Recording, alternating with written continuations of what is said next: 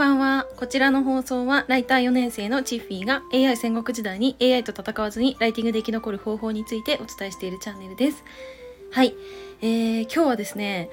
約2週間ぶりくらいに会社、会社というかあの、オフィスの方にあの出勤してきました。はい。なんかパソコンが変わり、こう、なんか社内のこのシステムが変わりもうてんやわんやして私はねいろんな方に聞きまくってたんで今日は珍しく人と話したなっていう一日だったんですけどうんとまあ定時でねまあ、いつものようにお仕事を終えましてその足でちょっと経営者の方と、あの、お茶をしていろいろお話をしてきました。2時間くらいがっつりビジネスの話をしてたんですけど、まあ、本当に今ねお家に帰ってきました。はい。で、まあ、私自身すごいこう気づきというか学びというかすごい感じたことあるんですけどなんかその前にこう時系列にちょっとお話ししたいなと思ってあの旅行のなんか思い出というか振り返りをねしたいなって思います。今日はうんなんか私がそもそもなんかこうしてオンラインでなんかビジネスをやろうって思ったきっかけと、まあ、今回の旅から気づいたことみたいなお話をしていきたいと思います。はい。では、初めにお知らせをさせてください。えー、現在、私の公式 LINE の方では、ライティングのご相談とか、あと、セミナー情報なんかをお届けしております。はい。で、これから、こう、ライティングスキル身につけていきたいなとか、なんか文章を書くの苦手なんだけど、うん、どうやったら上手くなるんだろうみたいな悩みのある方は、ぜひぜひ、公式 LINE の方お友達になってくれると嬉しいです。はい。では本題に戻ります。はい。えっと、私は今回、えー、っと、北海道の方に2泊3日で、えー、行ってきました。11月の多分前半ぐらいに行こうって決めて予約をして、それで今回ね、行ってきたんですけど、ちょっと、うんと、一緒にジンギスカンを食べてくれる方が、ちょっとね、家庭の事情で急遽こう戻ってしまったことにより私は3日間ずっと一人旅を楽しんでたんですけどうんまあめちゃくちゃね北海道寒くて。で着いたその日は私はちょっと飛行機とお酒に酔いまくってしまい当日はねあまりこう十分楽しめなかったんですけどでももう昼前から札幌のあの大通公園でクリスマスマーケットやっててそこにちょっとプラプラと行ってみたりだとかあと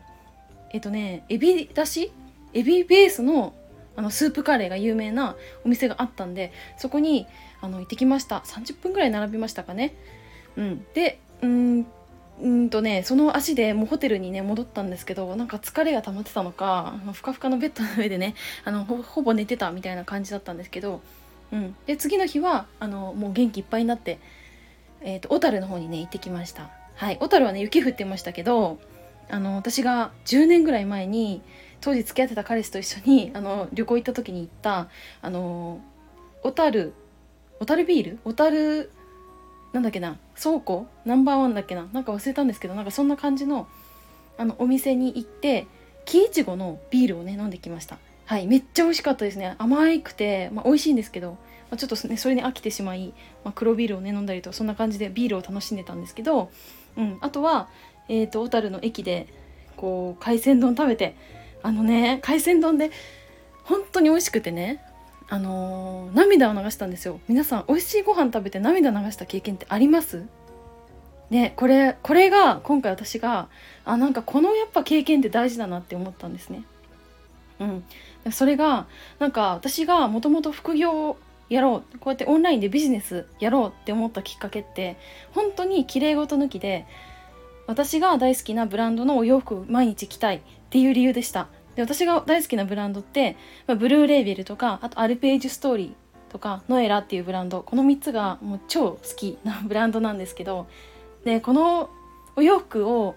こうクレクローゼットの中いっぱいにしたいなって思った時にこれ1着結構高かったりするんですよね。だからなんかこう我慢してたりとかうんなんかもうちょっとお金貯めてから買おうかなみたいに思ってる自分がすごい嫌でなんかもう欲しいと思ったその時に手に入れたいなって思ってあよしじゃあこれはもうあのビジネスでなんかやったろうかなって 思って、あ、頑張ろうって思ったんですね。だからなんか欲しいお洋服があった時にすごい燃えてたというか、まあ、そういう気持ちはあったんですけどなんかだんだんこう当たり前にお洋服が買えるようになってきたりだとかなんか自分が例えば美容だってこういうエステのコース契約しようかなとか美容医療受けようかなって思った時に我慢することなくいろいろこう叶えられるようになってきた時にあれでなんか私欲しいものというか物欲これなくなってきた時これやばくないかなって思ってそれで悩んだ時期が本当に春ぐらいでしたかねあったんですけどうんでそこからうんなんかその物置がそこまでこうなくて、うん、でだけどなんかその今まで自分の幼少期とかなんかその育ってきた環境とかなんかそういうところに戻りたくなくってで、まあ、頑張ってきたっていうのがあるんですけど今回の旅を通してなんかその物とかではなくって体験そのものにお金をかけるということがすごい